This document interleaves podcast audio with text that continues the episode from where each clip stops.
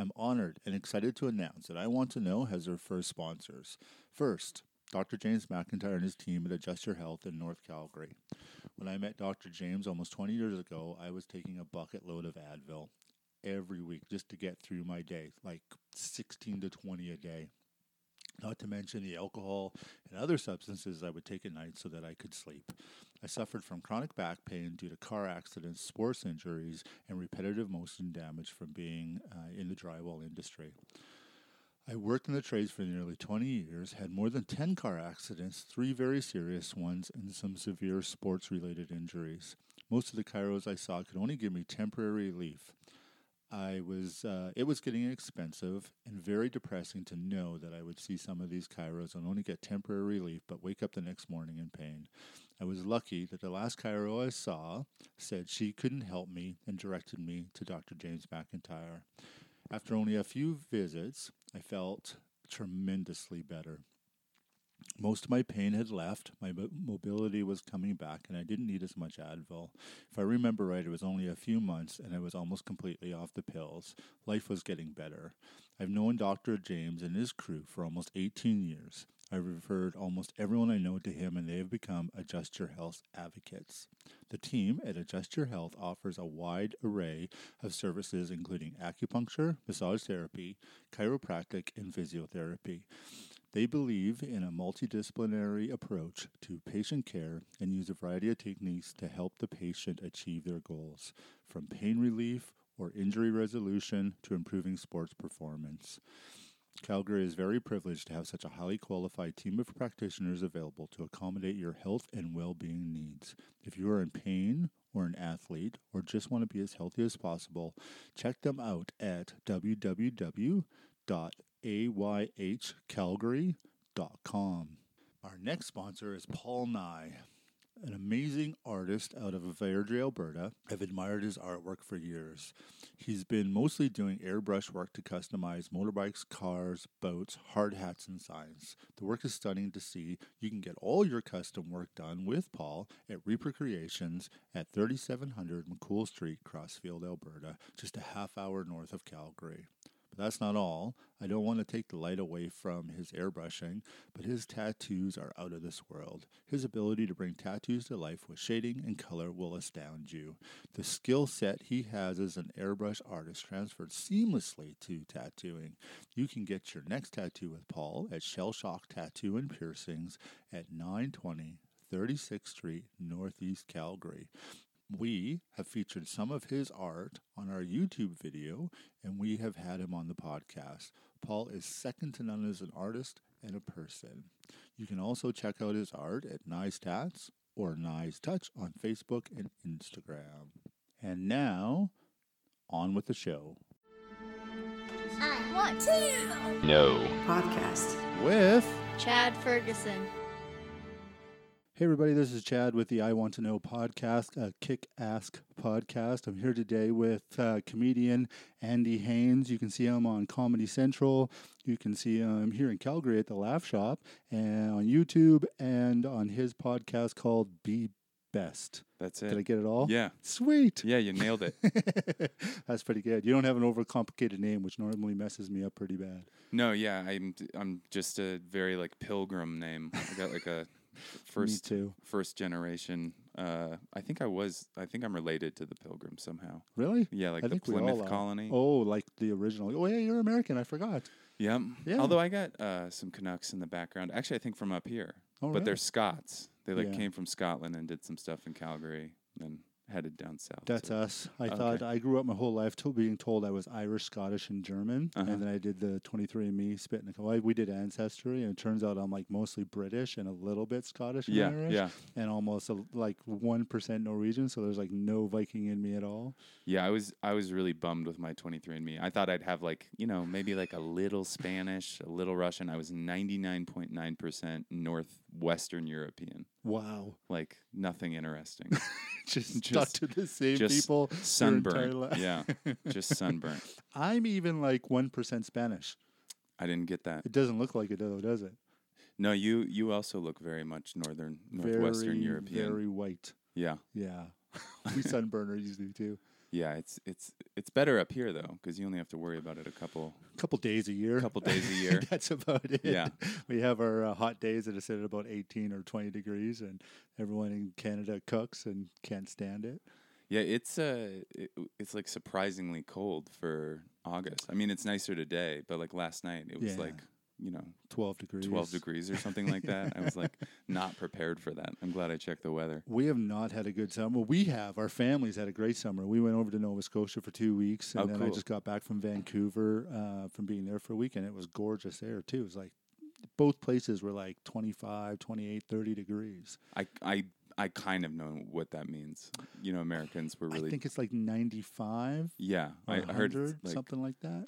Isn't it warm, you right? times two plus thirty. I think Is is, how that you it? do it. Yeah, That sounds like bad math. I think that's what it is. Yeah. And then once you go down below, because I know that it like equals out at negative something. Right. Our we our water freezes at zero, and yours freezes at like 30. 32.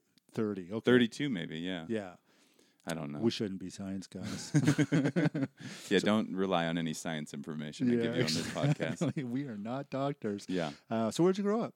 I grew up in Seattle. Okay. Yeah, city of Seattle. Uh, kind of just right in the middle of it. By the you know, like I could walk to the Space Needle. Nice. So kind of Close to downtown. yeah, pretty close. I mean, Seattle's downtown. It's kind of like Calgary's downtown. It's not very significant. Just very tiny. Yeah. Yeah. Um, and then went to school there till I was like 18.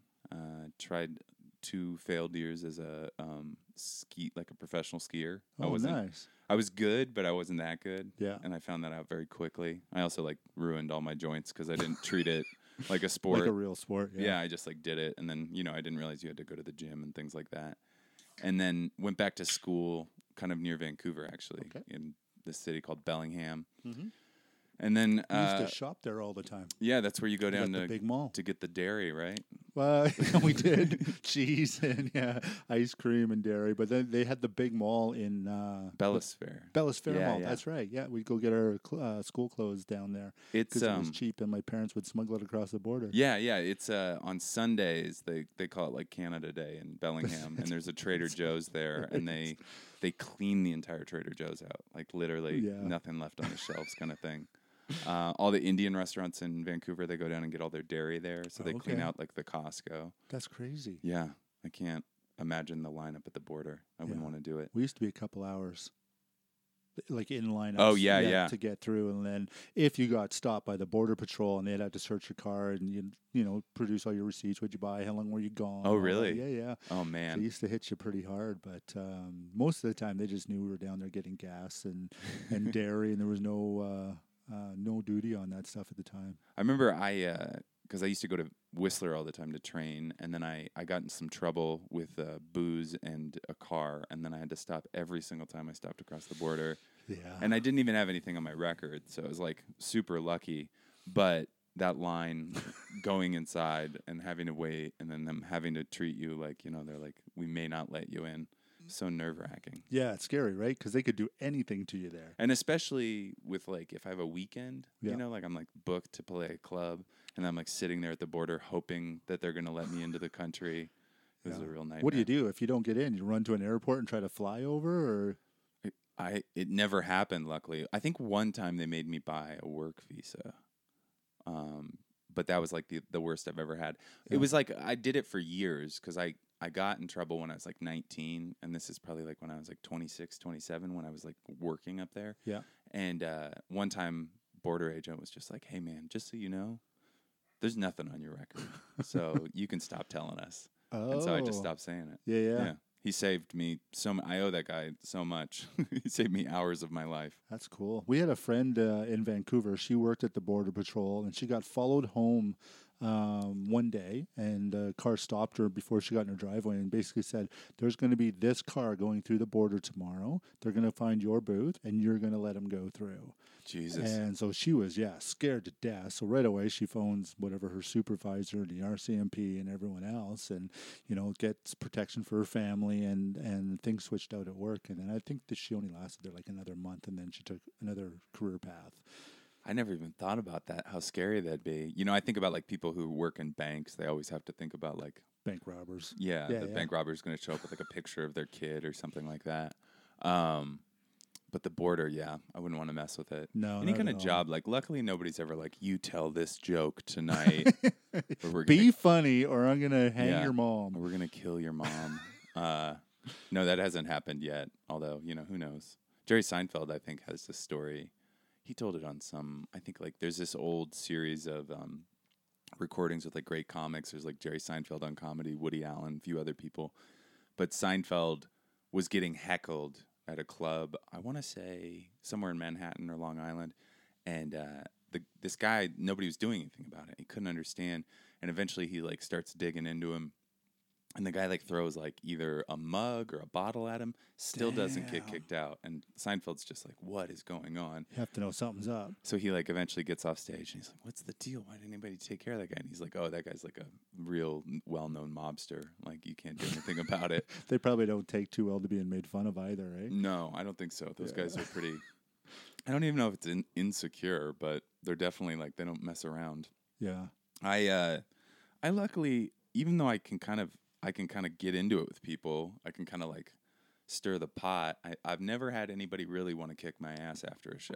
I've heard a few comics talking about guys that are like threatening them and jumping the stage and It Uh, definitely happens, but I'm yeah. not. I, I'll make fun of somebody, but I don't like dig in. I actually, I've had some sets here where I just like I just start talking to people about local politics, like either whether it's like NDP in Alberta or Trudeau in Canada, and that always gets me in kind of. Like, I just don't do it anymore because Yeah. it's never aided me. Because like I'm from you know the most liberal parts of America, New York and L.A. and Seattle. And so then I'll get into it and I'll just be kind of like, I won't even say anything about it yeah. and people will just be like, "They're not it." It's a tender want to- wound for yeah. some people, right? Yeah, yeah. Um, and but I I don't really talk about mu- much politics anymore, Yeah. anyways, because it's I'm not good enough at it to make it funny, and so that it just always ends up being like some kind of fight with me in the audience. And I just heard a definition about uh, uh, comics and comedians. That one says things that are funny, and other one, oh shoot, how did it go now? Something about they whatever they say, tur they can make it funny. yeah, Do you know what I'm talking about? I don't know which one I am. I have a feeling that I uh, How long have you been doing it? 15 years. Oh, wow. It'll be 15 in December. Yeah. It's pretty close. Um, I uh, I definitely I it's like gone by very fast because I haven't done anything else. I mean, I've I've worked other jobs to make extra money, or um, you know, I've had writing jobs that like led me away from stand up to the point where I wasn't touring all the time or I wasn't doing it every single night. But pretty much as of like December 2004, Yeah. I think that's when I started December 2004, I've done it almost every night. Wow. And you still love it? Yeah, I do. It's it's weird. Um, some nights I don't. It's like one of it.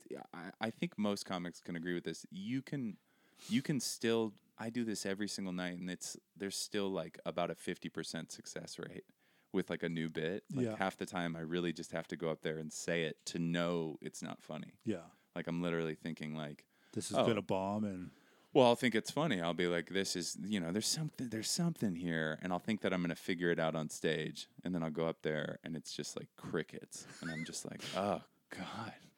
Um, I have, I've been doing this show for the past month in New York called um, This Week at the Comedy Cellar. It's like a Comedy Central show. If you go to my Instagram page, you can see Yeah. all of the clips that I've posted from there.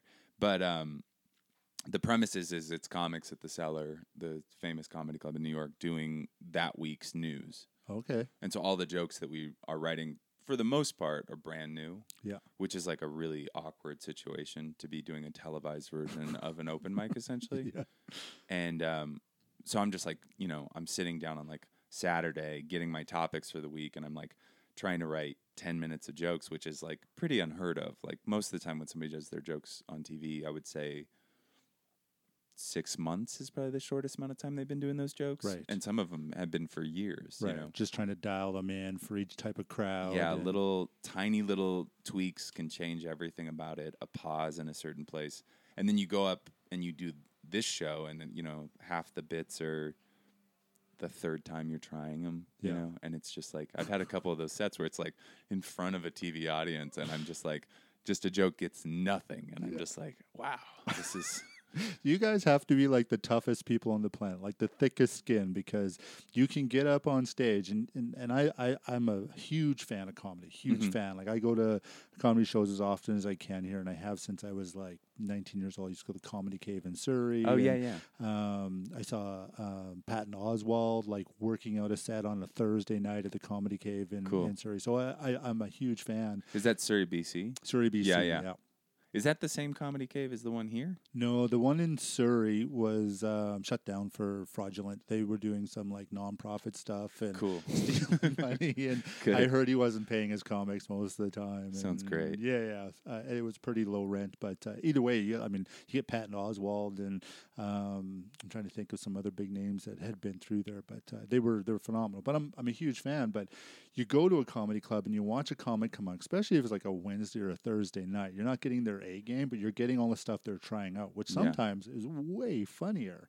Yeah, I'd way rather do my new stuff to a captive audience than, Yeah. than you know the act. I mean, the act's fun, especially like I'm at the Laugh Shop this weekend, and there's like you know for some reason it's the best audiences I've ever had there. Like it's packed, Yeah. and usually you know it's like I don't know maybe the main center of the room and then a little bit on the wings, but I mean it's like I think last night was close to sold out. And when you're doing the act, it's like a little bit of a kind of conductor thing where you can really like play with a large group.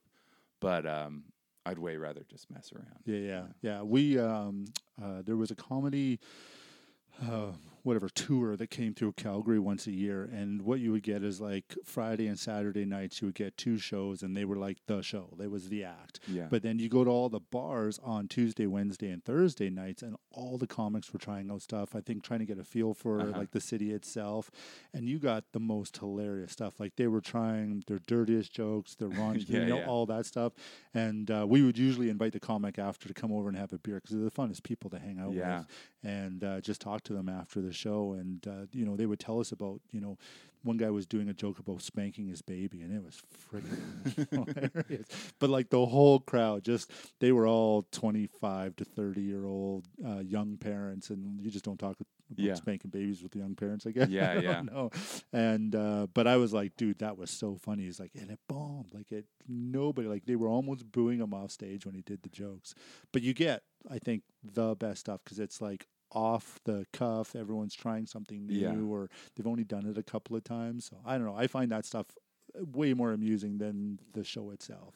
Yeah, it's um it's bizarre. I, I think I mean, I'm sure a lot of comics have talked about this, but like you you don't know what you're getting into until you're there. Yeah.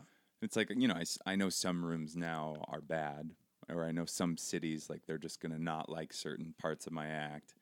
But um, for the most part, it's like every time you get up there, you might, you just might have an audience that doesn't relate to you at all. I actually, like, I feel like I had to really learn how to play Calgary because it's such a different demographic. I mean, most of my comedy is written in Brooklyn, performed in Brooklyn and New York.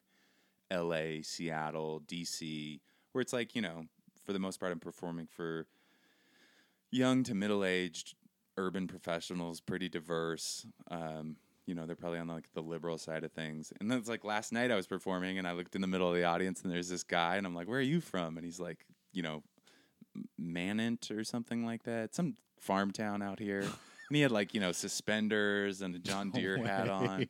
I was like, "What do you do?" He's like, "I grow oats." And I was like, "Like I, I hope you like this, but I don't, you know, I don't know if you relate to this at all. I'm like Right. a, I'm dating and I'm I live in this city, you know."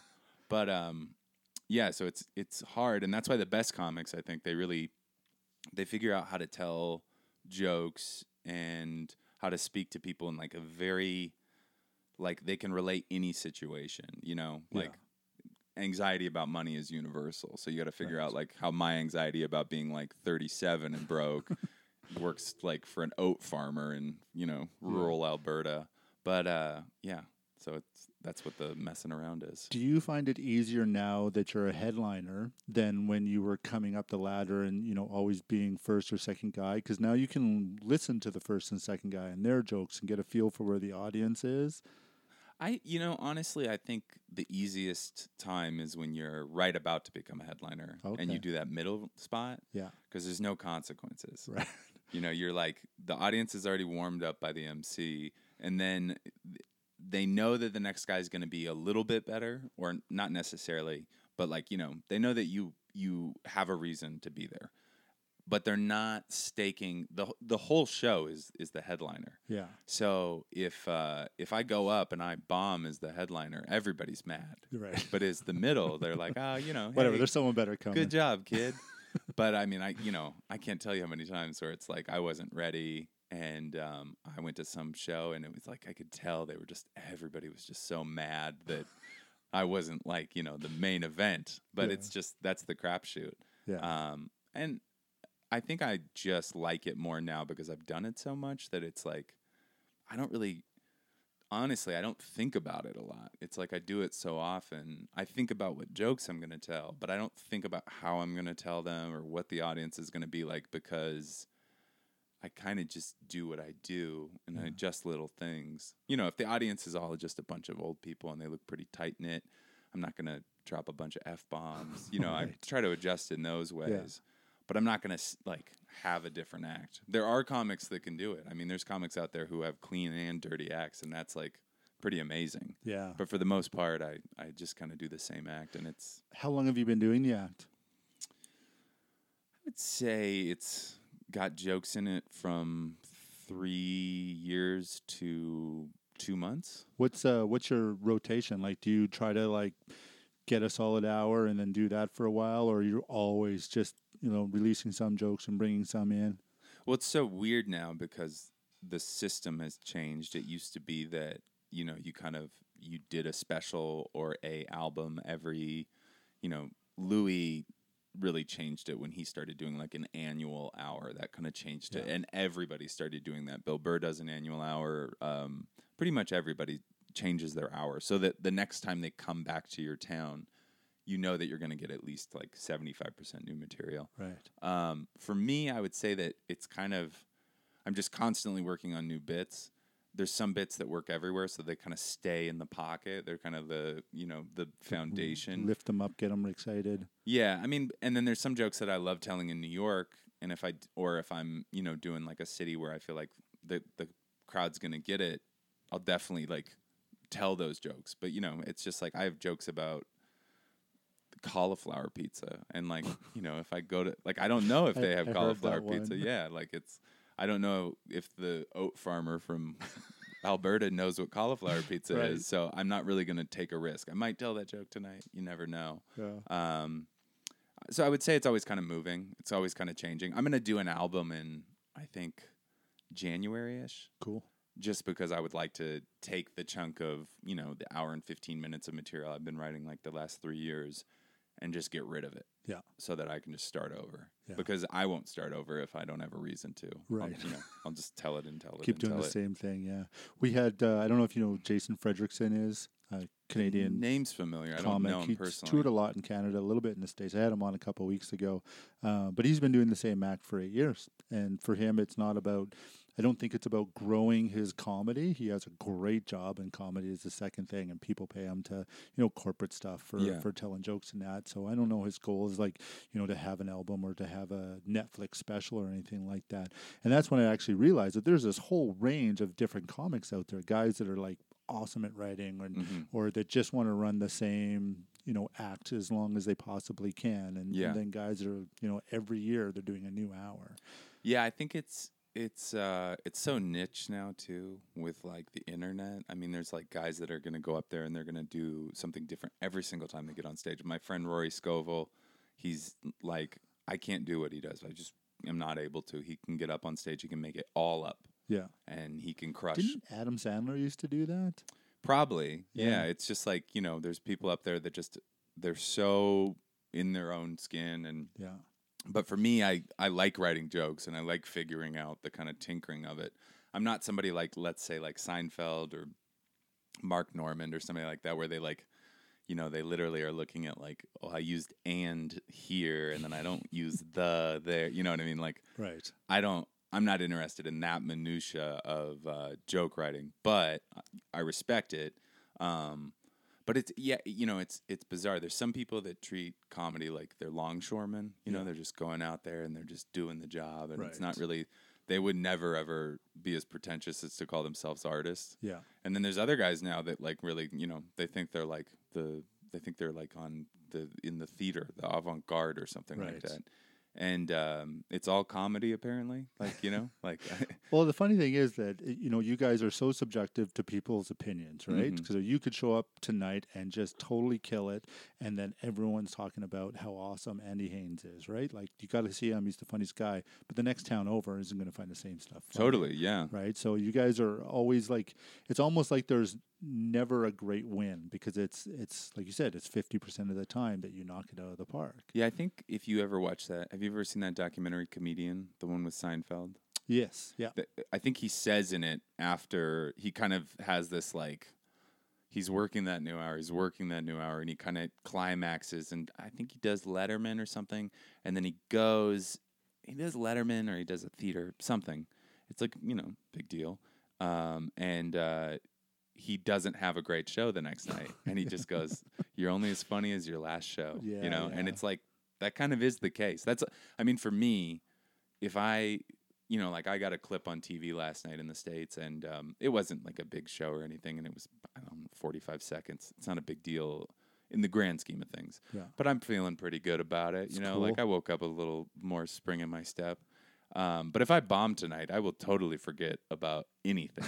that I'll forget about, uh, you know, uh, my my great loves and you know the time I scored the goal that won the game. It's just like I just bombed and there's nothing else good. yeah. So it's almost like you guys are like I don't know the definition of life because in life you people fail all the time, right? Mhm. And it, it's it's not devastating to fail. It's just devastating, like for some people, I guess it is, but and maybe for some comics it is. But like you can go up and do the your show, your act, you know, fifty weeks a year, and uh, fifty percent of the time you kill it, and fifty percent of bombs. But that's sort of how life is. Like you don't knock it out of the park with everything you do. You try things, try things, try things, and work on them, make them a little bit better, a little bit better. Yeah. Yeah, I think, you know, I think uh, for me, uh, like I've always described my, like how I do comedy is that like the act is kind of an organism and, um, you know, it's like I got to take care of it. Like I Mhm. got to write new jokes and I got to tinker with old jokes and I got to um, kind of make this joke better. It's like, you know, it's almost like a, it's a bunch of organs, Yeah, that, yeah. you know, that fit into a body. And um, that for me is how I work with comedy. I have to stay engaged with the act. I have to be building it. I have to be kind of conscious of all the different elements. And um, if I don't, if I neglect it and I'm just kind of showing up and I'm just kind of hoping that the heart works and then hoping that the liver works and I haven't really been doing it, it, it you can feel the difference. Um, and also, I don't, this is like kind of tangential, but like as far as you're saying, like with the 50 50, there's a lot of guys that go up and every night they murder. They Yeah. just murder. There's a guy, uh, he's probably one of the more famous comedians. That guy, Chris D'Elia. I don't think I've ever seen that guy bomb. I, I've seen him have sets that he didn't like. yeah. Uh, there's a guy, Chris Redd, who's on SNL. Never seen that guy have uh, an awkward moment. You know, like, like Weird. but I don't I don't know if I if I want that because that's not like what I do. I don't like I've never actually trusted cool comics. Yeah. You know, like a comic that gets up there and he's got like a leather jacket and he's like, I'm gonna go Chris hang out with these kinda. babes out here. I'm like, I don't that is I don't get why you do comedy. That's not like just go be confident. Like Yeah. this is kind of for the the pulling apart of uh you know, we're like that's the the job of the comic in my mind is to you you kind of pull apart the the different strings. Yeah. You know? Jamie Foxx and uh, Eddie Murphy both talked about at length where they were saying like Eddie Murphy would go to a club at his height of his stand-up career, and he said he could say anything on stage and everyone laughed, Yeah. and he hated it. Mhm. Like it just it killed comedy for him. Like why are you guys laughing? That wasn't even funny in his Yeah. mind, right? And he got paid the big bucks and had the big shows and got the DVDs. And uh, Jamie Foxx did the same thing. He goes, it got to the point where he thought that he was the funnest guy in the world because no matter what he did, everybody laughed. Yeah. And it was they were just Jamie Foxx fans. Yeah, yeah. And uh, said it killed it for him too. And then he saw um, not Chris, Chris Tucker came in and kind of like sneered at him, like, "You think that's funny. Watch this, and went up on stage and like Yeah. murdered Yeah. when he was brand new. And so Jamie's like, I got to do something different. Like I can't just be this guy. Like I have to really dig into comedy and I have to write and I have to, Yeah. you know, figure out what is actually funny and, and do that. And actually, uh, Eddie Murphy said the same thing. Like he's ready to start his comedy career back up again and start hitting shows and, and uh, working out again. Um, yeah, I think he's going to do a Netflix special in like the next year or something like Okay. that. Yeah, Steve Martin also. Steve Martin, he said in his book, um, is it called Standing Up? I don't know, something like that. Um, he has a book about his whole performance career, Yeah. and uh, he said that in um, the height of his career, you know, he's like playing stadiums. Yeah. like he's opening for Elton John and like Yankee Stadium and things like that. And he said that he couldn't he couldn't hear anything. Yeah. You know what I mean? Like he would say something and you know he would feel the laugh kind of like move through the tens of thousands of people and then some guy would yell a hundred people back and he'd kind of be like oh what did you you know like but there was just no relationship and then Right. if he tried to do it anywhere I, I- I even saw this I've, I've seen this in person like when i saw chappelle at the height of the chappelle show he went up in seattle at the moore theater and everybody just yelled Mm. catchphrases from the show Right. and I mean, he's one of the, it's arguably one of the funniest people that's ever done it. Um, but you know, I I think that I think when you get that big, it's not fun anymore. Right. Because I think the big fun of stand up, especially with a new bit, and especially with a new show, like a new audience, is that you you have that fear, you know, you're stepping off of the cliff and Right. you don't really know if if they're gonna catch you. Yeah, it's just you know? jumping and is the parachute going to open or no? Yeah. Yeah. and when the parachute opens, God, does that feel good? I would imagine. But um, I think when you get to that point and you just start talking and they're just like, they're just gonna like, they laugh at you when you say "but," you know, and you're like, just "but," and then you, you're thinking and they're laughing and somebody's just yelling a catchphrase from a show that you're probably super tired of hearing about, you know. Hot pockets for Jim Gaffigan. That, Yeah, I totally. Imagine. So I think I think the the balance though is probably what they're getting paid, right? So if God, people are paying you a shit ton of money and you just have to do the hot pockets act, that's fine. I'll do. Yeah, I don't know how more people don't sell out more often because every time anybody's paid me money, Yeah. I've you know I've been immediately all ethics I have go out the window, Right.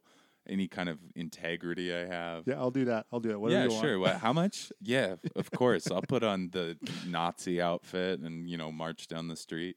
Not really that, but you know, I uh, had I had a buddy. Uh, we were in a, a our group together. We had a families that met every week, and we would always just help each other out. But anyways, he was saying how frustrated he was with his job, and he thought he was going to quit. And he went into his boss and like, I think I'm all done here. And his boss essentially doubled his wage to keep him. Mhm. And then he came back. And I'm like, dude, you hated your job. He goes, oh, I hated it for a hundred grand a year, but for two hundred, Yeah, yeah, exactly. And uh, I was like, oh, that's not a bad way to look at things. If you get paid enough, you could do almost anything.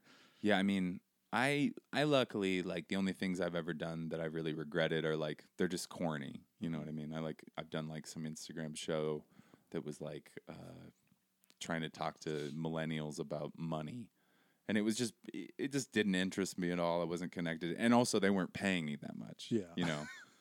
I'm sure if they paid Give me ten thousand yeah, dollars an gave me- episode, you're I'd in. be so enthusiastic, but it was a thousand dollars an episode, which is still great money if you consider like what people are doing. You know, right. the oat farmer would be very excited to get a thousand dollars to stand on a soundstage. yeah. Um, maybe not though, but uh, yeah, you know, it's it's just um, I think I think that the money, probably uh, like with Chappelle's show, I think that's probably why he left is Yeah. because eventually the money wasn't making him happy, and Right. the stand up wasn't working the way he wanted it to because they were just.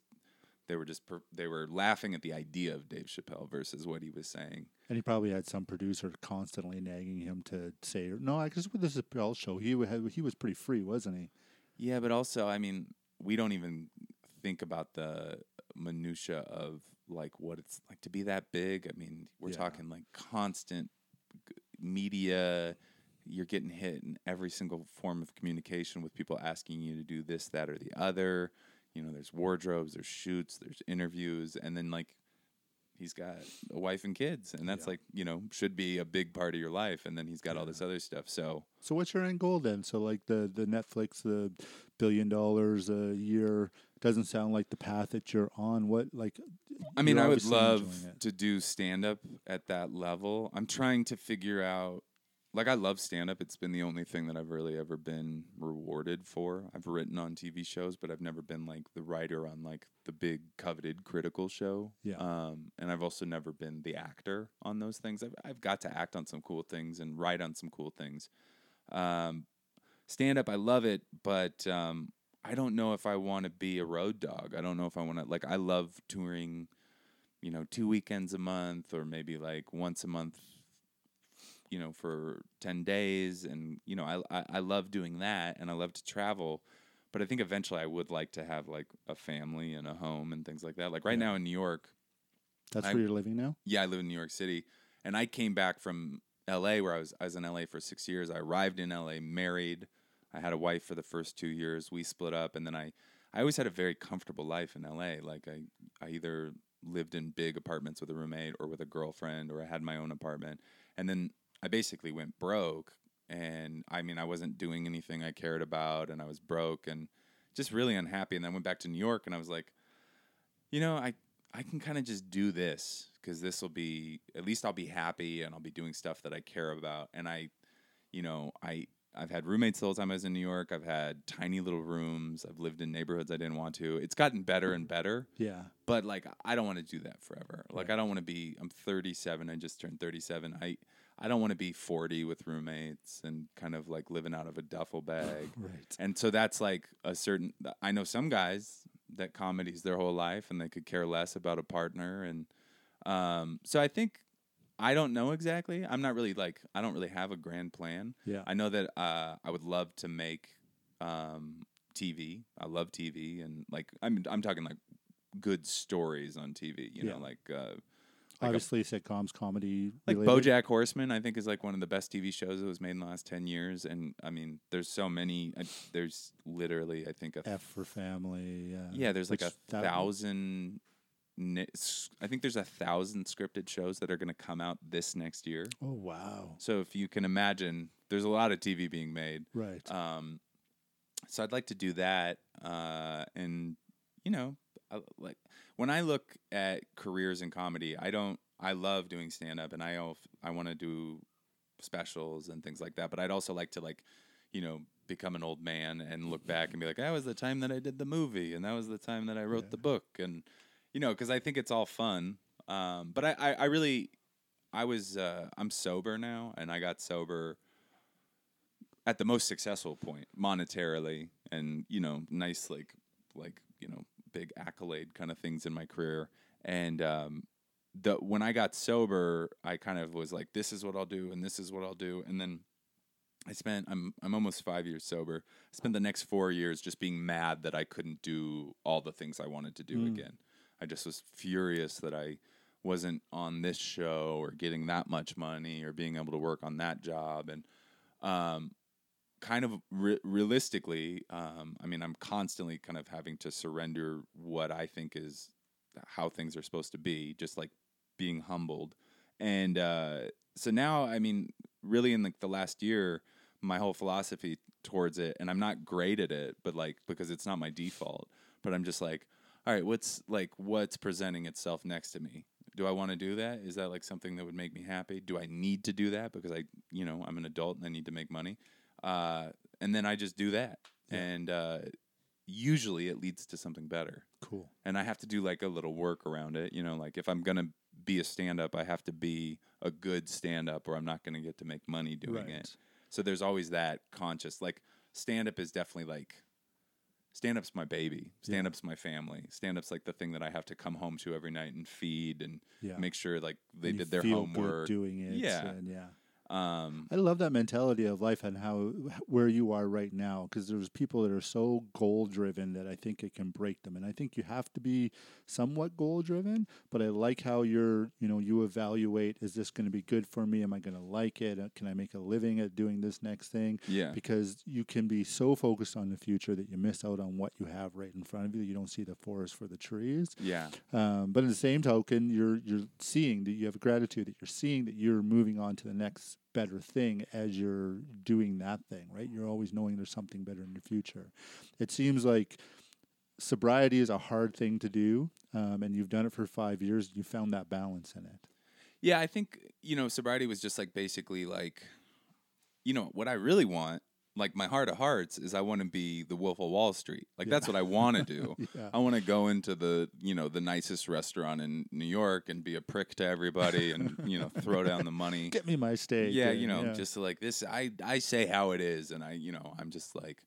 I, but that's that's never who I was. Right. I'm not that person, and Yeah. it's never worked for me. So I don't know why I would like keep on trying to do that. right. My favorite show on TV right now is this show Succession, and it's don't think I've about seen it. this. It's on HBO, and it's about this very, like a, the equivalent of like the Fox News family, like Okay. the the Murdoch family. Yeah. it's just basically like a huge, like we're talking billion dollar family. Like money will never be an issue, and kind of the power dynamics in there, and the different personalities in this family, and that that is what I wanted to be. Like I, I like I, you know, I I am very attracted to and I don't know who isn't, but like, you know, I want to be a power broker and I want to be able to like show up someplace and be like, give me my drink, god damn it. Yeah. And it's just I don't know, it's never worked for me before, so don't know why I would think that it's gonna start working for me. And also, realistically, is that person happy? Is that person like doing anything in this world that's like lasting? Like one thing with sobriety, um, is that like a, a huge aspect I, I do like a 12 step program is like you are reaching out to people who are going through a similar thing that you are or they are um, you know trying to get sober something like that. And like i need that because like i need to constantly be reminded like what i have is like a, a- like i got a real good deal. You know what i mean? Like i know kids who can't stop doing heroin or can't stop um, getting drunk and ruining their life and things like that and they're trying really hard and they keep on messing it up and that's not my story but i when i get all mad that i don't have the audi q5 and i don't get to live in manhattan in the exact neighborhood i want to and i don't have the brazilian model girlfriend i have to remember that like i have a pretty great life still compared Right. to and also like who cares like you know Yeah. It's not the. I can relate totally. Mine's not uh, the Wall Street guy, but it'd be more like a, a dragon on TV on the TV show. Yeah, like, yeah. I just like business, and I'd like to be able. Oh yeah, like we'll give you two hundred thousand dollars to start that business, and I get my ten or twenty percent. That that's always my thought in my head. Like I, I need to work towards that because I gotta have enough money that I can invest into everything that Yeah. I want to do for fun. And you know whether I get there or not, I don't know. I'll I'll keep working towards it and keep thinking about you know because I think having the ability to do that thing, to be the um, wolf on Wall Street, is an awesome goal to shoot, shoot towards. And if you get 10% of the way there, you've accomplished something Mhm. great. But if you just shoot to like, oh, I'm going to be a drywaller for the rest of my life, that was my first trade. Mhm. Um, that's great too if that's all that you want. But I think there's so much more in life, and just keep shooting a little higher, a little higher. And if you get part of the way there, you're now better than you were a year ago or five years ago. Yeah, and I think I, I think so many people I know who because I know some people that are wildly successful, and I'd say for the most part, you know, most of them are, are are pretty happy, good people. But I know a lot of people that are like crazy successful, and they will never have to worry about working again. And um, I can't say that they're super happy or any Yeah. happier than I am or any more secure. They might have confidence, but like, you know, I think there's like I I- like I look at what you guys have here, and Mhm. like you know, there's very much a part of me that wants this more than anything else. You know, like Yeah. I constantly think about like leaving New York and moving to like Sedona, Arizona, or outside of Denver. You know, it's like someplace Just that meet I a really cool girl. meet a really cool girl. You know, we have a couple kids. We live like our our sliding glass door opens up onto some mountain. And yeah, you know, maybe I like work in like customer service at I don't know, like a Crocs distributor. but that sounds very appealing in a lot of Yeah. ways. You know, I uh, I don't know what it's going to be, but um, I think so many people are obsessed with money, and I think I think to not value money is immature. That's so true. But I think also to like think that that's going to make you happy is also pretty unrealistic. There's a biblical statement, and everyone thinks it's uh, um, money is the root of all evil, but it's the love of money is the root of all evil. Oh, is that what the actual quote That's is? what the actual biblical uh, scripture is. It's the love of money. So when you put money ahead of everything else, family, friends, God, all that kind of stuff, Yeah. that is the root of evil. But you still have to like. There's I don't remember the number, but there's like 250 times that the Bible mentions the importance of money. Yeah. Um, that that you have to understand it because it's one of the um, things that make our world go round. It's one of the cogs, right? So if you don't understand that cog, if you don't know how money works or your relationship with it isn't good, then uh, you're you're never going to be successful because it's an important. It's like breathing air or loving people. It's an important part, but it can't be the only part. It can't be the number one part. But you have to understand it. You have to respect it. And you have to have a good relationship with it. yeah. I know, think I think in those 12 step programs, they talk a lot about relationship. What's your relationship with uh, alcohol, with Yeah. drugs, and, and that kind of thing.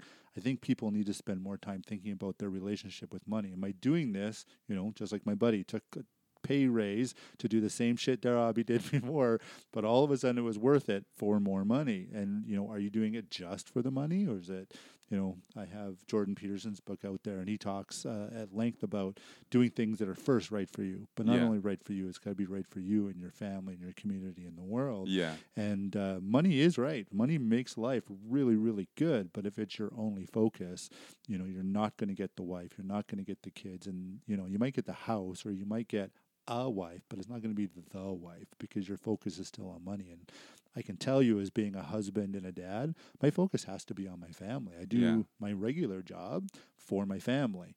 You know, the you know this I can do outside of hours and all that kind of stuff. And if we grow it into something great, that's awesome. Uh huh. But that regular job is important. It's important for me to keep my family and to keep my house and to keep car payments and, Yeah, and all totally. that stuff, right? I think that um, I, it's like you know, it's a delicate process. I mean, I think like people tend to kind of forget that money is just like a note that connotes a value. It's not like a like a physically evil thing.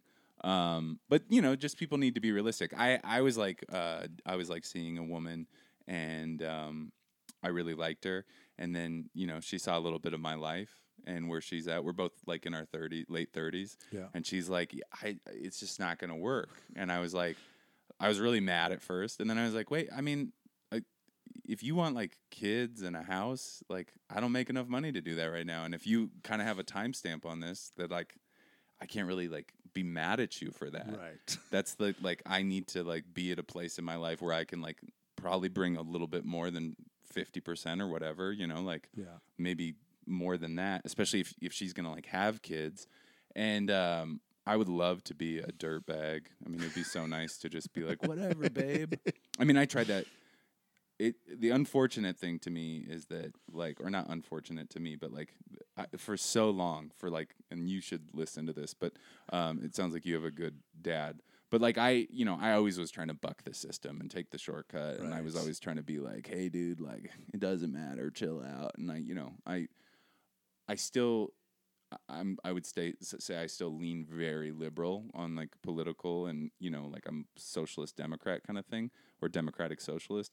But having said that, like everything I did in my life, if I would have taken this like the traditional route first, like even comedy. In comedy, when I first started to do comedy, I wanted to be Doug Stanhope. I wanted to be like the rebel. I wanted to like, you know, just do whatever. And it was like what I really should have done is I should have been looking at like Seinfeld and, you know, like all these like really like the the guys who wrote jokes tightly because it's like if you're gonna be a rebel, you should know what you're rebelling against first. And like that also goes with money. It's like you can say that it's evil and all this stuff, but like you also still have to like contribute to society. Right. And if you are gonna have like a wife and all these things. Like you can't just hope that it's going to work, or you're going to have like some bummed out kids who are mad that they're you know at Goodwill or whatever. You Right. Know? Like, It's important what you said there is that understanding the system. And uh, I had a buddy from India, grew up doing business in India from the time he was a teenager, and it's very, very corrupt. here. We think, you know, in the U.S. and Canada, we got corrupt, corrupt politicians. I don't think it's anything No, no, close to what it is yeah. in other parts of the world. And he managed to make good money in those places and keep his morals. But he said it was understanding the system, right? Yeah. So if you understand how money works, you can choose what you do with it, right? Or you know, if you are only going to make fifty thousand dollars a year, well, you live within that fifty thousand. That's lots of money if you can Yeah. live within that space. Um, you can have a million dollars a year, but have a five million dollar lifestyle. It's still not going to work. Yeah. right? Yeah. it's understanding the system that works best for everybody. And so understand the system, work within that system, and then you can get the benefits of that system.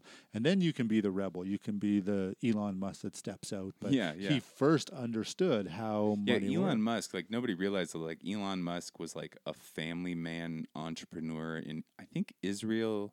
I know he's from South Africa. Yeah. I think he comes from Israelis. I don't I don't know his exact story. But like he was like a pretty normal businessman. Yeah. And then as his business grew, he was able to become this like disruptor or whatever like that. Yeah, I- I'm going to build tunnels under L.A. and shoot Man, rockets I actually into thought that was a pretty good idea, the under the tunnel, because I lived in LA and I was like, yes, please. Uh, Is he not doing? He's doing it. I think I don't know about the tunnels. I think that there was some kind of civic pushback, like as far as like the city Oh, government. okay. I know they have a test tunnel. The Hyperloop's a great idea too. I think Yeah. the way America has neglected our train system is like preposterous. Um, but like, you know, for me, it's like I make money now doing comedy and I make a decent living off of it. But there's all these things that I want to do and I have to think long term. Like I would say that probably like 75% of comics don't know how they're going to retire. Right. And they're like my age. Yeah. Like it's not that far off. It's like less than 20 years until they have to like have enough money to like not work anymore, you know? You don't want to be 80 years old. Is this thing on? Yeah, God, no. I mean, I would love it if I was like Rickles or something, and I just Yeah. had this built-in because I'll always want to do it. But um, you know, this year it's like I actually finally was like, okay, what's my skill set and what's valuable about it? Like, I want to write for TV and I want to act on TV and I want to do comedy all over the world for you know the big bucks but like that's not happening right now for me. So like how do i make money? So like i just started like working in like different spaces. Like where do they need funny voices? So i started working in advertising and copywriting and consulting and things like that. And it's like not glamorous. Nobody wants to hear that. Like nobody's like oh like my the guy who i came to see I tonight think it's awesome that you're doing it. I really do. Like, yeah, I mean, I I think it's awesome too because Yeah. it's like I'm actually able to like make the living I want to make and Yeah. get to do the thing I love, right. and also I don't have to tell anybody that. Like, well, you don't have to get up at five o'clock in the morning to go appease somebody either. no, yeah, I mean, I get up at eight and then I like make a pot of coffee and I, you know, I work in my living room and Yeah. I make a good living. That's awesome. but um, you know, I know a lot of comics that are like, I just do comedy, and they live on a couch, and you know, they smell, and I'm just like, not for me, dude. Like, I, I, you are, I love that you're following your dream this hard, but like, and also you don't need to do that. Right. Like, put six hours. You, get, I, I know what you're doing all day. You're probably waking up and smoking a bong or something like that. yeah. It's like, don't do that, and you know, um, we we talk about this like we have life groups that we do all the time and like really close friends and we're always evaluating what's going on. As a dad as a husband as an Mhm. employer um, as a manager of the company them i'm always evaluating every single day. And if it's not working i'm going yeah i got to stop doing it how do i stop doing that? And then i want to do this. So like you said how do i get to this next thing? It's like oh i, I I just did it this weekend. Is I, I want to do more of this stuff type of stuff. I like. Mhm. I did four years of acting. Um, I love doing the podcast. I think I voiceover stuff would be a ton of fun. Don't know if I'll be good at it, so I went and got an agent. Mhm. If it turns out great, if it doesn't, that's all right too. Yeah. I still got a good job that I can go and do. It. I gotta get up at five o'clock in the mornings to do it, but It's um, fine. I mean, I, I think I think that uh, you know, I think as long as I, I think I don't know who spoke about this. There's some people that talk about it. There's different like books. Um, but you know, you have your your bottom lines, like your non-negotiables. Like for you, it's your family. right. You know, maybe your faith, maybe other things.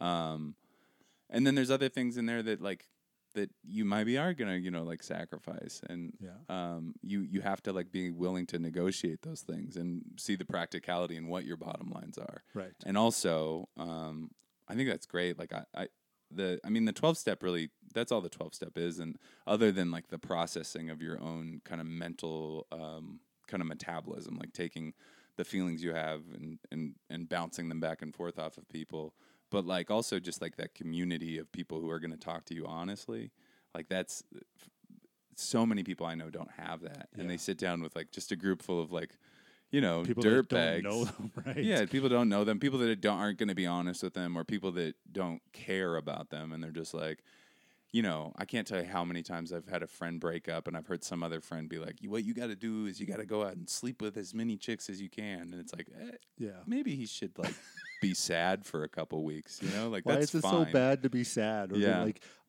I think every emotion we have is the best tools that we have. You know, I don't think you should be sad for a year, um, No. or depressed for a year. But I think you should be sad. Yeah. Like if someone leaves you, why just just be sad for a bit. It's okay. Yeah, You know, if your life isn't where it is, be depressed and then use that as a tool to go, oh, I'm feeling depressed. Why am I feeling depressed? Oh, I don't like my job. Okay, how do I change my job?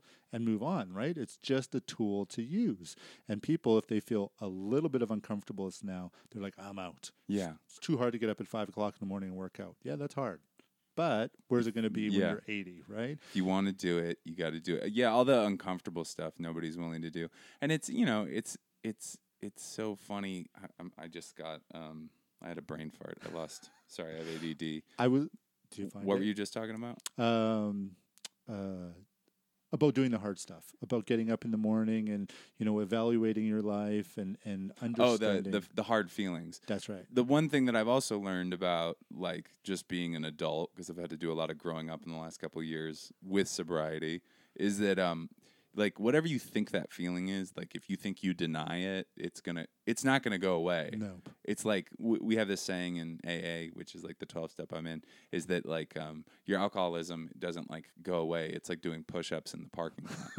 and that's like how it is. It's like if I ignore my alcoholism and then I think I can go back and just be a normal drinker, my alcoholism's yoked. My alcoholism's been in prison. It's and it's- waiting, rubbing yeah, its and hands. whether that's my insecurity or my like um my like coveting of a you know like a resentment with somebody Yeah. like you think you can just push it away and ignore it but you know I, you know this because you're in a marriage yeah, it's like you can say something's fine with your wife yeah, but there's a good chance that if you say it's fine and it's not fine and the next time that you guys get into it yeah. it's gonna be like oh did somebody call me did, did my number get called because i'm ready for this Right. fight you know Jordan Peterson. Uh, I was listening to this all weekend. That's why I keep bringing him up again. I drove to Vancouver and back, so it was like. oh 24 that's why you went row. down there yeah No, no, no. I, I have the book on tape, and so Oh, I okay, listen to yeah. it for all the driving. Um, but one of the rules is don't let your kids do things that'll make you dislike them. I think that's true of everybody around you. You know, if you have a friend that you know say is a blithering alcoholic and that bothers you, you should say, hey. When he's sober and when he can think, you can go, dude. You're not very fun to be around when you're that drunk. Yeah, I think it's it's a bummer that I mean I don't know a lot about Jordan Peterson. He's kind of a he's a very contentious person in the United States. Yeah. But um the idea that people don't tell people things is really like the, that was like a big peeve. it was a really big problem with me in LA, which is like because in LA nobody says anything. You know, nobody's ever like, hey, like I'll, I I would be on TV sets where like millions of dollars were at stake, and somebody would be messing something up that was very simple. Yeah. You know, like uh, just a joke, and it was just because nobody had nobody could go up to an actress that was just like a very attractive woman and just be like, hey, you're you're doing the joke wrong. So here's how you do the joke right. They would just scrap the joke. Oh my goodness. And that was like, I mean, that's across the board for uh, everything across show business, where it was just like, well, that exec at that TV studio, he doesn't like this angle of light, so we're just not gonna, you know what I mean? Like literally, things are just thrown out instead of being somebody being like, hey, um, How about we just move the light? you're gonna have to move the light, or hey, uh, you're being a prick, and that's making this person unhappy. Like just little things like that. They left, they were left unsaid for so much. And when I right before I moved to New York, I was really depressed, and I would tell people I was really depressed, and they acted like I might as well have said I, you know, that I, I think I'm Jesus or something like that. You know what I mean? Like they, they it was nobody could accept it. They were just like depressed. I mean, what do you, why don't you go jogging? you know, and uh, it's it's a little bigger It than it that. might be but- big. Yeah. And then you know, and then uh, all of a sudden, like once I say I'm depressed, people are like, ah, you know, like they're they're keeping their distance more, and it's like I didn't say that I'm, you know, I don't have leprosy. I'm just I'm down. I'm kind of reevaluating things, you know, things like that. the other side of it and and I'm on this side of it is that I can't not say something. Like mm-hmm. I literally if I see something being done wrong, I try to do it as politically correct as possible and take into account their feelings, but I'm always saying to somebody not always. I'm saying stuff to people that I love. You can't do that anymore, or that's not right, or we need to change this all the time. So I come across as the asshole a lot of the time, because but I don't mind it. I grew up with like very very wealthy friends, Mhm. and uh, I pissed away my money. I didn't do anything right with it in my youth. You know, close to losing my house a couple times, and like just stupid, stupid stuff. And no one came to me and said, "Oh, this is how you budget. Let me just show you." And I'm like so that. And I don't, I get it. Maybe I wouldn't have listened, or you know, whatever the reasons were. I'm not blaming them now, Yeah. but I don't want to be that person. If Yeah. I know something, I want everyone else to know that I know it, and and for them to know it. I uh, I was very much the same way. Where like I had no discipline as a kid, and nobody ever. I mean, they tried, but I and maybe maybe they tried hard, and I just didn't realize it at the time. But uh, you know, there was just nobody was really telling me how to be good with money. Nobody was telling me like I literally applied to college without my parents really like being you know involved because I just knew that I needed to go to college, which I don't even know that I needed to go to college, but you know, it was just like nobody was telling me what to do. And because of that i had to find out so much of the stuff in my life by being like you know running out of money or getting arrested for drinking or you know something like that where it's like oh okay you're messing up. And um, i have this buddy who's the other side. He works at tesla and he's you know he's just he's the guy that w- he's he's always done the right thing to, to Right. to the to the greater extent i mean you know he's done stupid things because he's a human and um, but you know, like he's the kind of guy where if he sees the guy litter, where I'm gonna go like, ah, you know, like God, that sucks that that guy litter. He'll like roll down his window and he'll be like, Hey, you dropped that, and the guy will be That's like, me now. And I like it. I mean, I Yeah. he's also like six eight and a rugby player, so he's allowed to do that a little bit more. to almost anybody. But he'll go, you know, he'll go up to a car in the street and he'll go, "Hey, uh, why are you idling?" And the guy will be like, ah, "I'm just waiting for somebody." And be like, "Yeah, you know, but if y- you should probably turn it off just because if you're gonna sit here, it's like this climate change thing. It's not going away." And the guy will be like, "Ah, you know, like," but he he doesn't he doesn't deviate. He's also not a prick about it. right. And um, I don't know. That guy's always been doing great. And I think there's something very Well, we were talking about this on the drive uh, with my family as well. There's some basic principles in life that I think we miss out on, like gratitude and giving and, and understanding money. And like these are biblical principles. They've been around forever. And, you know, within native tribes that weren't biblical, they had these same principles. And Yeah. that's why the tribe was able to grow. And, and we miss out on that somewhere in growing up and going, no, no, no, it's really important to be thankful yeah every day for all the good stuff. And when you do that, all of a sudden your life gets better. Because I, I have friends the same thing. They just they've just always done all the basic stuff right. Yeah. They've they've done the principal stuff right, and they've got these great lives.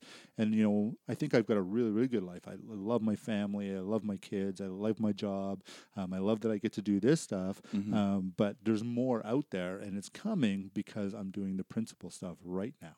Yeah, I think that so many people like the Jordan Peterson thing. Like, I think um, you know, like a lot of people in the states. I don't know any of his philosophies, but I know that like there's a lot of people who like you know my friends who like they. they there's friends that like him, and there's other friends that don't like him, and the friends who don't like him like stop talking to the friend that likes him. Yeah, and yeah. I don't, I don't know anything about him. I, I'm sure he'd say some things that I highly disagree with, but it's so weird how people are willing to throw out every kernel and like I don't, you know, like I, that's to, having said that, like there's some bad guys that have said some good things, but like you know what you're talking about with like the basics and like the things that are kind of transcendent across cultures, like um, you know, like I'm I'm probably like in the minority of the comedy community where I, d- I do think like certain things like community and family and these close friendships and you know just kind of like really basic things are super important and people want to throw them out and be like, yeah, we're fine and we don't need partners and you know like Yeah, that's scary. and and I you know like I think there's a reason why we were able to accomplish as much as we were able to accomplish as this animal right. through you know even if it's that you just had a clan or whatever like that it's like those things like community and family like having um you know i grew up with a single mom i didn't have a dad that t- took off on us he just was across the country and i just didn't have a strong male role model and so i was like i was like dying for masculinity in my life and like a masculine identity and i don't think that masculinity is necessarily like a super important thing but as an adolescent i just was so insecure because i didn't have a compass that i was like literally Right. like yeah, that's you know, perfect word. I just like I I like I went and I was like, all right, I I'm a I'm a man, and so I got to do man stuff, and so I found the kids that were like all fighting and drinking and getting arrested, and I was like, those look like men, and I just like latched onto that, Right. Uh, you know, and I did all this stuff that like if I would have just had my dad being a little bit more present and just be like, all right, hey, we're gonna throw the football, and this is my favorite book, and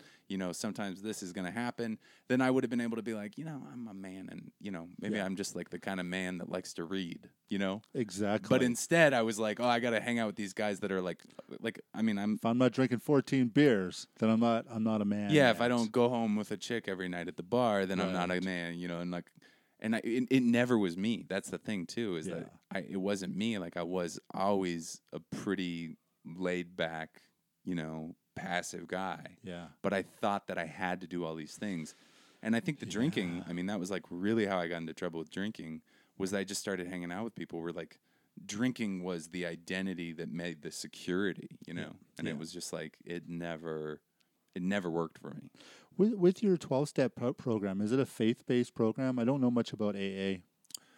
Thank you. Um it it um yeah, I mean it's not faith based in the sense that it has a faith. Yeah. Um it's a spiritual program and almost all 12 step programs are uh spiritual. And so um I I'm not a representative of Alcoholics Anonymous. That's the one that I had a problem with. I also, you know, had some drug problems at certain points, just pot. I smoked too much pot. But um they all basically they all basically um, any kind of 12 step program kind of preaches the tenet that um, you can't be in charge right so you have to have faith that something else is going to be in charge and literally like you know people will be like you know my um, you know uh, the the Wookiee bear in the sky is my fa- you know my higher power or whatever The It's- spaghetti it's- monster. yeah, exactly. It's just not me. And you know, some people are they do have like a faith-based 12-step program. There's Buddhist 12-step parishioners or whatever you want to call it. There's um, atheists, but still to the extent that like they have an understanding that they may not believe in like a biblical God or a you know a, a deistic kind of approach to spirituality, but they know that they can't be in charge.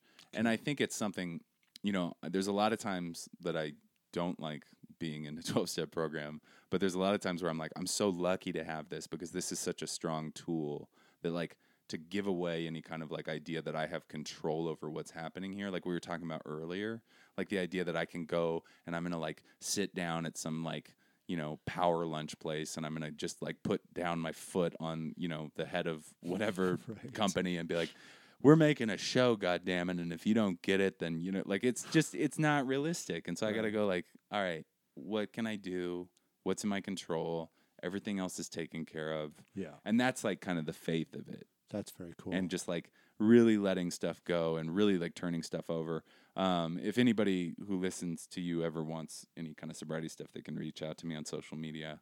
I always answer those kind of um, stuff, but um, but never be afraid that it's going to be a Christian thing or or some kind of cult thing because there's nothing like that. It's just basically like it's a trick. You know, it's like the alcoholic mind. Y- you think that you know there's that saying like you're the biggest piece of shit in the center of the world right. it's like you you are not in charge no matter what you aren't in charge that's the that's the only thing that we can say is that you anything can be your higher power except you Russell Brand, who's gone through 12 step programs and Yeah. uh, a comedian now doing um, uh, theology and uh, psychology in university, Mhm. um, he talks about it on his podcast a whole bunch. Is like we're all following a program. Is it the one your parents laid out for you, or a teacher, or a counselor, or the world, like the TV? People follow whatever program they they're on TV, that Mhm. they're showing on TV.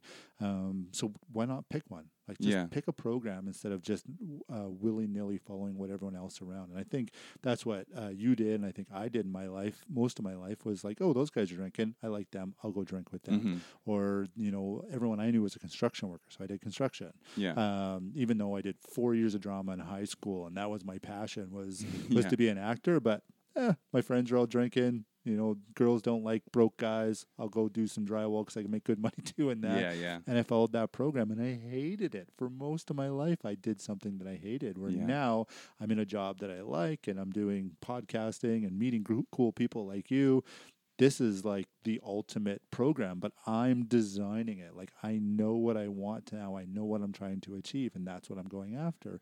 And I think you said the same thing about your life is that you're like you look at something now and you're designing the next thing. Yeah, I think you know. I I think that um, you really just got to do stuff that kind of serves you Right. in the sense that like if you hated something, then obviously like it's all pretty simple. Like we we like we labor all, over all these things all the time, and also just the idea that like nothing is permanent. So like Right. you know you might have found yourself in a position where you have to work a job you hate because you have a family, Yeah. and that sucks. But it's probably not forever. Right. Like you know if you are in a job you hate and you want to g- get a different career, but you know that you have to work this one to whatever put food in the kid's mouth right now.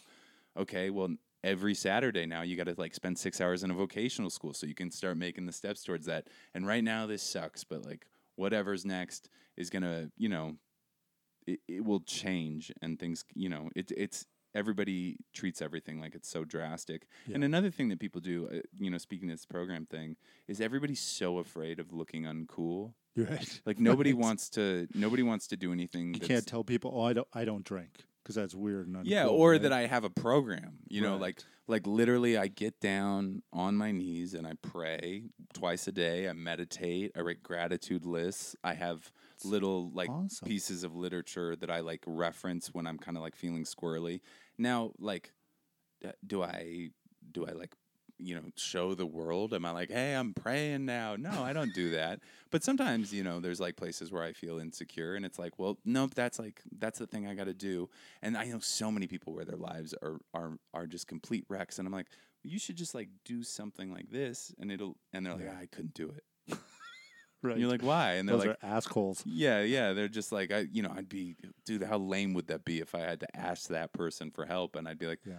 What, what do you think life is? Like, do you think, like, you know, just be not cool? Yeah. You know, like take the L and go up to that person. Yeah. I can't tell you how many times I've asked somebody who I'm really in awe of and I really respect, and I have to go, like, hey, man, would you mind, like, sitting down with me for coffee? Just because, like, things aren't really going exactly how I want them to. Right. So I just need to like pick your brain and ask you like maybe insight. Yeah. And it was like almost always they were like, yeah, of course. Yeah. You know.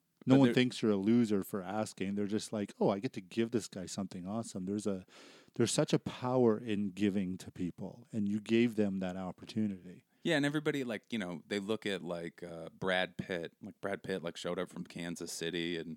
You know, he showed up in Hollywood and he was Brad Pitt. And so Brad Pitt got to do the Brad Pitt thing. Right. And so that, but like, you aren't Brad Pitt. Like, you're 35. You're far from that situation happening. Like, Yeah. you are. You have a very different thing. So, do you want to be in movies? Okay, okay. You got to take some acting classes. You got to start meeting people that have the same desires. Right. You got to get headshots. You got to start doing casting sessions so that you can meet casting agents who can recommend you to agents. You got to start working as a featured background, working in commercials. Like, it's it's it's just like.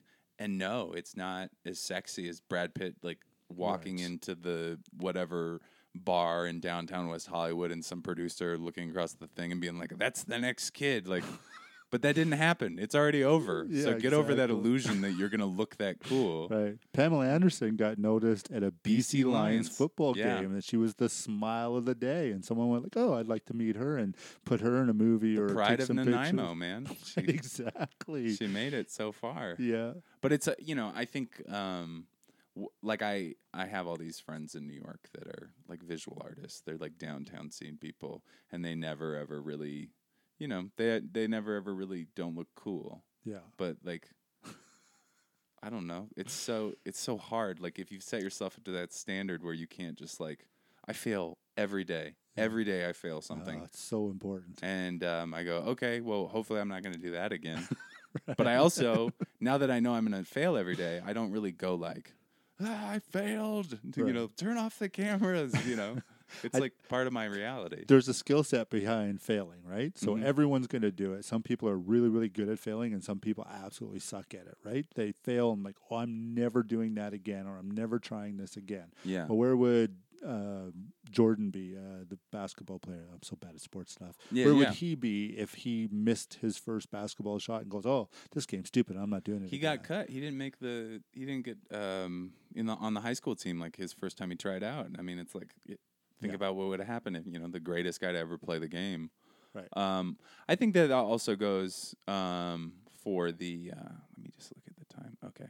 Um, I uh, sorry if you have to cut that out. Not at all. Um, I just have to check. Uh, you know, I think like I am very, very conscious of pro- progr- progressivism. I can't even say it. That's how conscious I am of it. but you know, like the idea that like I want to be on the right side of history and things like that. Yeah. But I, um, I have a lot of friends. Like my sister is, um, just like she's so woke that her her life is like this torturous like things can never be unsaid and things like, you know like all this stuff is just so drastic. And then i have this stepmom and she's from oklahoma. And my stepmom you know like for instance like she doesn't know all the correct pronouns. She doesn't know all this stuff.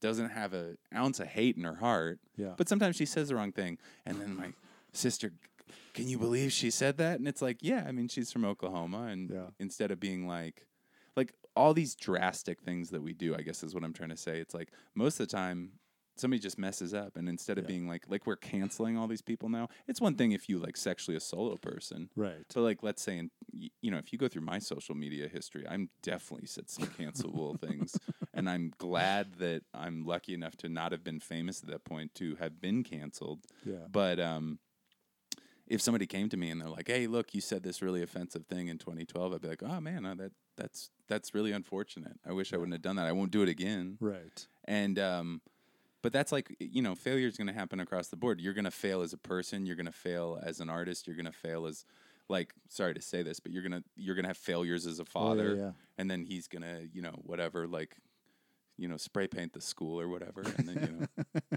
you know that that's one of the base principles of life is grace, right? It's, Yeah. it's to figure out or to understand that people are not going to do things well, that you're going to fail, people are going to fail. My wife says it all the time. People are everyone I know fails me. Everybody.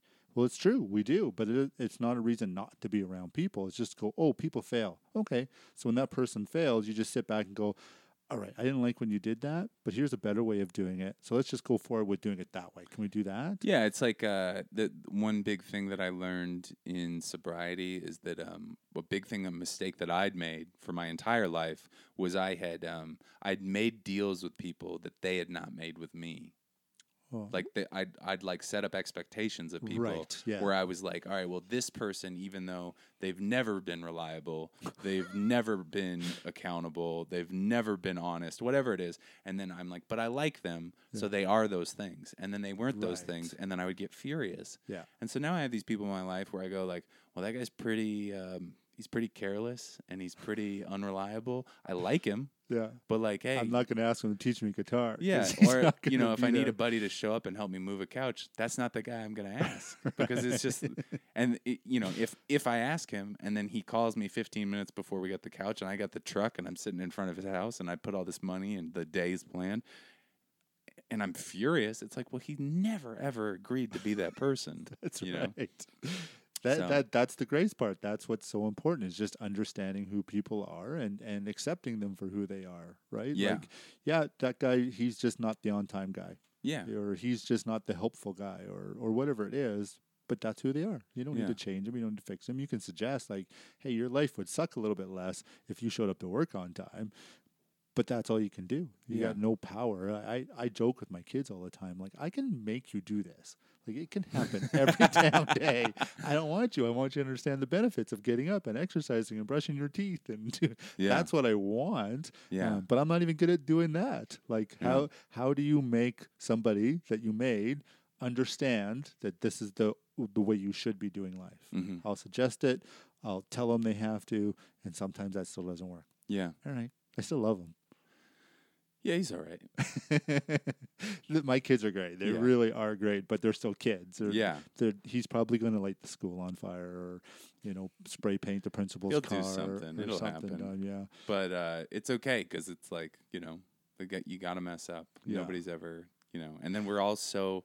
That's the thing. It's like like I really like Bernie and like um, Bernie. Bernie. Sanders. oh yeah, Um, and all these people like they like they run like people that don't like him. They'll go like, "Hey, well, in 1972, he was uh, he was anti-gay marriage," yeah. and it's like, well, he probably didn't really know enough about it, and now he's pro-gay marriage, and you know, like, so why would you, you know, it's like, do you want him to stick to his guns and hate gay people? Is that what you want? like, or and also like, you know, in 1996, I like, you know, I like dressed like I was in a gangster rap group. like, I'm not proud of it.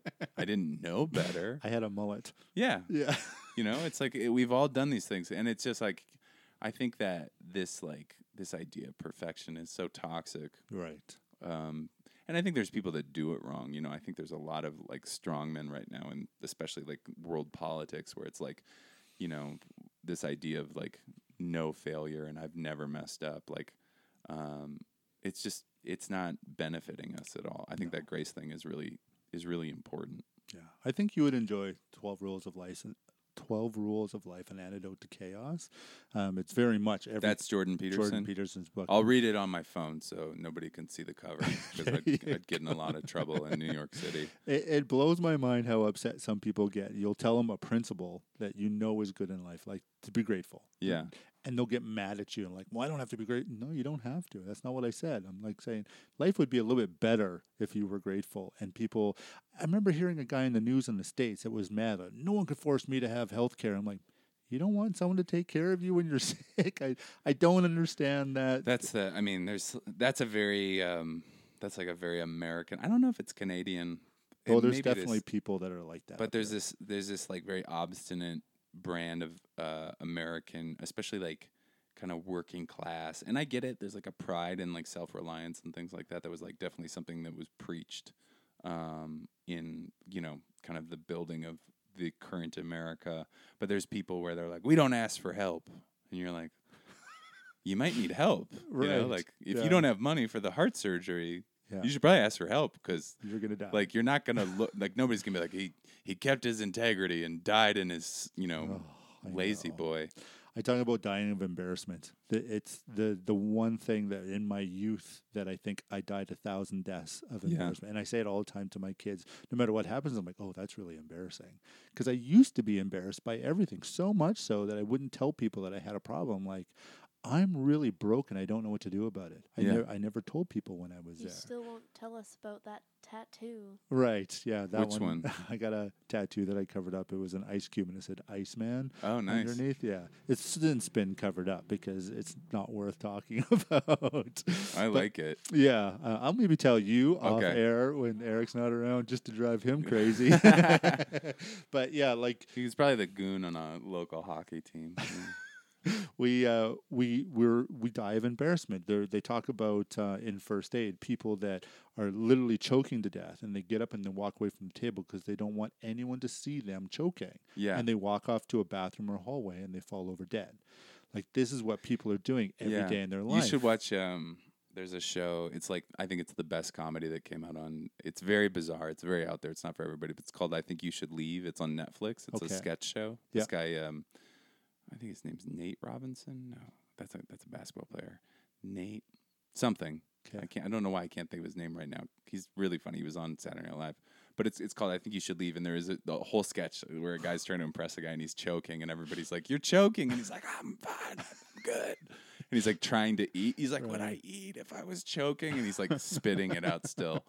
Um, and yeah, it's just Uh. like, yeah, that's the thing. I think that's that's been something that's been so nice about getting to this age of my life where it's like I constantly mess up. I mean, I basically could like t- till earlier this year I could probably say that like everything before this other than like some comedy albums Yeah. like I didn't I don't need to keep record of. You know what I mean? Like there hasn't been a lot of good stuff. But that's fine. I'm fine with it now cuz I don't really like, you know, I don't sweat it.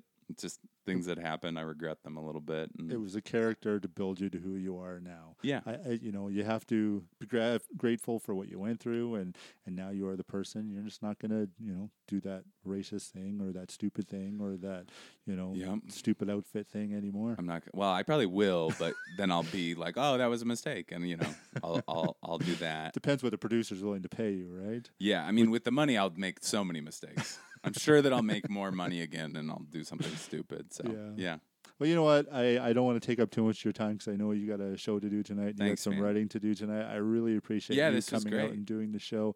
Anytime you're in Calgary, the door is always open. Oh, thanks, man. If you want to just come by, hang out, or do a podcast or whatever. I'm just gonna uh, come to dinner with you guys. Sweet. See if he ever, you know, uh, spray paints the principal's car or uh, Keep checking figures in. out what the Iceman means.